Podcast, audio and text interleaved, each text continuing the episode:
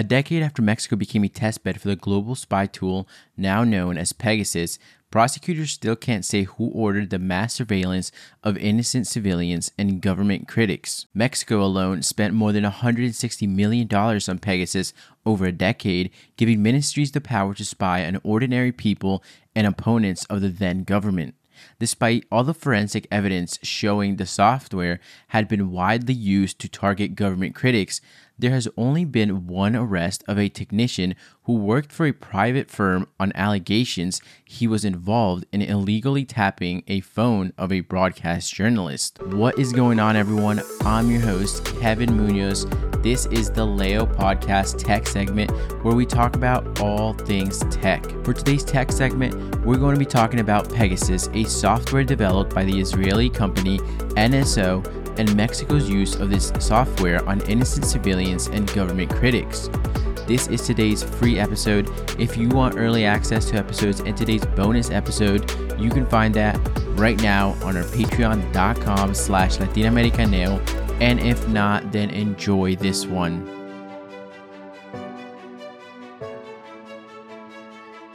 Before taking a deep dive into Mexico's use of Pegasus, let's look into what exactly Pegasus software does and where it came from. In 2010, the tech firm from Israel known as NSO was created. They became known for developing best in class technology to help government agencies detect and prevent a wide range of local and global threats. Pegasus is the name of the proprietary spyware that they became primarily known for, it became such a huge product because of how powerful it is. So, you know how with usual phishing scams, you have to click on a link or download something and then your device becomes infected?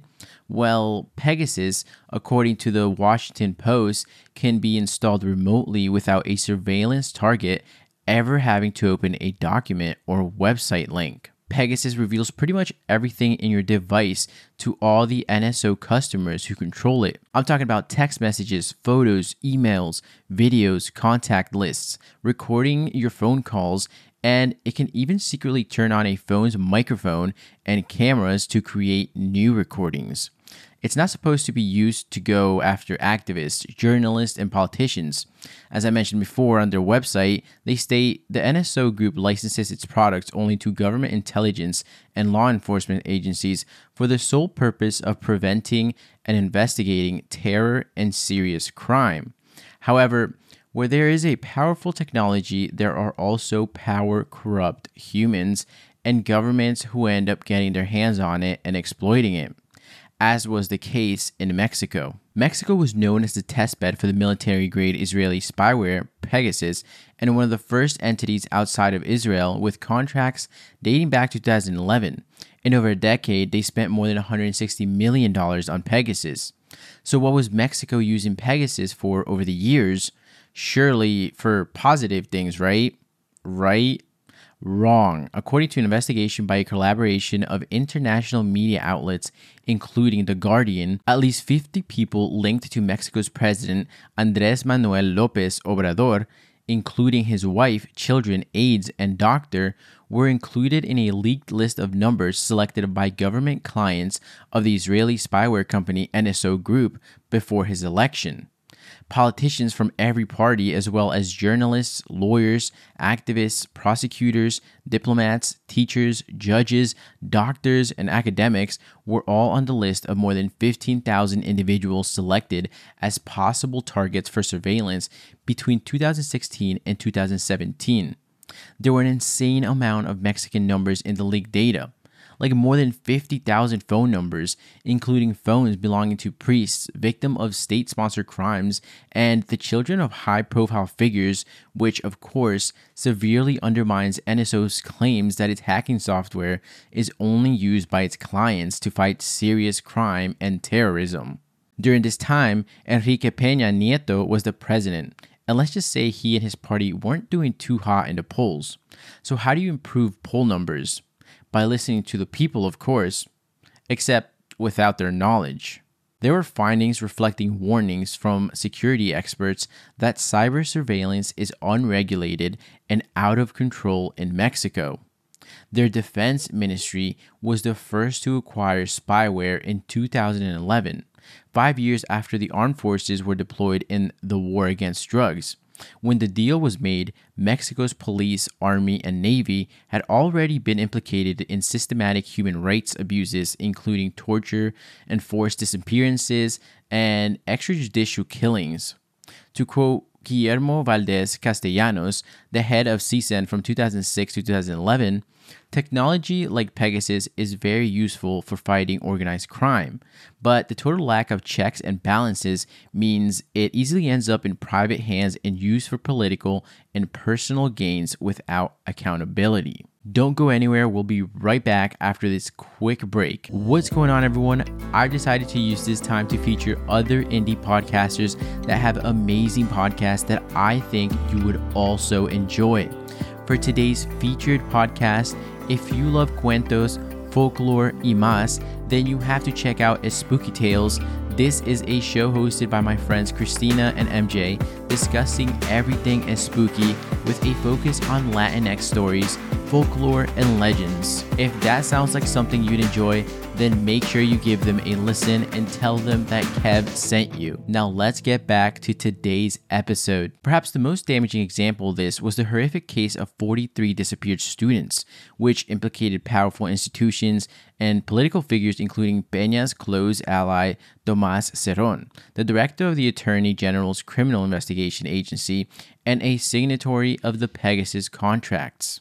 On the 26th of September 2014, 43 young men from the uh, Ayotzinapa Rural Teachers College in Guerrero State were abducted by police officers colluding with a local crime faction.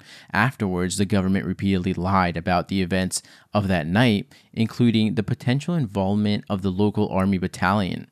The remains of three students were eventually found, but the rest remained missing. Amid the growing outcry, the government was forced to accept an international investigation by a team of experts with diplomatic status known as GIEI. Citizen Lab, a research unit at the University of Toronto, previously revealed that a phone belonging to the group was targeted by Pegasus in March 2016 after GIEI condemned government interference. The leaked data seen by Pegasus Project shows that at least one other GIEI phone was selected as a candidate for surveillance, as were those belonging to the relatives of at least three of the victims. Another example is how Pegasus software was used on journalists.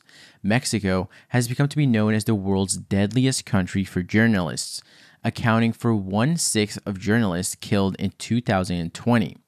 Mexico, for a while now, has been the most dangerous place for journalists outside an official war zone.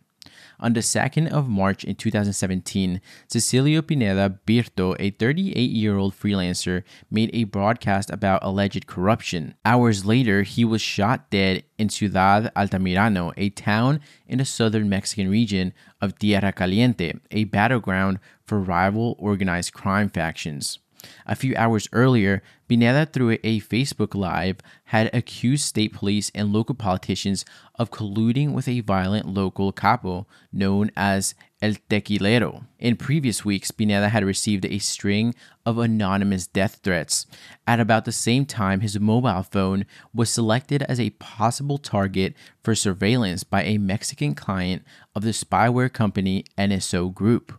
As you know by now, a successful infection enables an NSO client to access everything on the device, including contacts, chat messages, and precise location. Pineda's phone disappeared from the scene of his murder, so a forensic examination to determine if it was targeted or infected with spyware was not possible. The gunman who murdered him could have learned of his location at a public car wash through means not related to NSO's technologies or its clients. But his attackers knew exactly where to find him, even though the hammock where he lay was not visible from the street. While the leak reveals phones that were selected as possible targets by NSO's government clients, it is not possible to say whether phones were successfully infected with spyware without forensic analysis of a device. However, the Guardian newspaper's investigation suggests that Pineda was selected as a possible target for Mexico's Ministry of Defense, NSO's first client.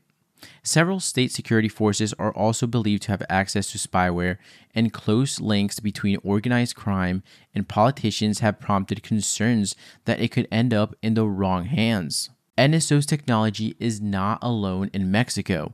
The country's 15 year war on drugs has coincided with a surveillance boom in which as many as two dozen companies are believed to have sold spyware to federal and state agencies. According to a former senior security official, no one knows how many sets of espionage equipment there are in the country or who operates them. After Peña Nieto left power, Zeron was charged with offenses including embezzling of $50 million in state funds, forced disappearance, and torture linked to the uh, Ayotzinapa investigation. Last year, he fled to Israel despite the country's strict COVID travel ban at the time and claimed asylum. But officials say Interpol has issued an arrest warrant.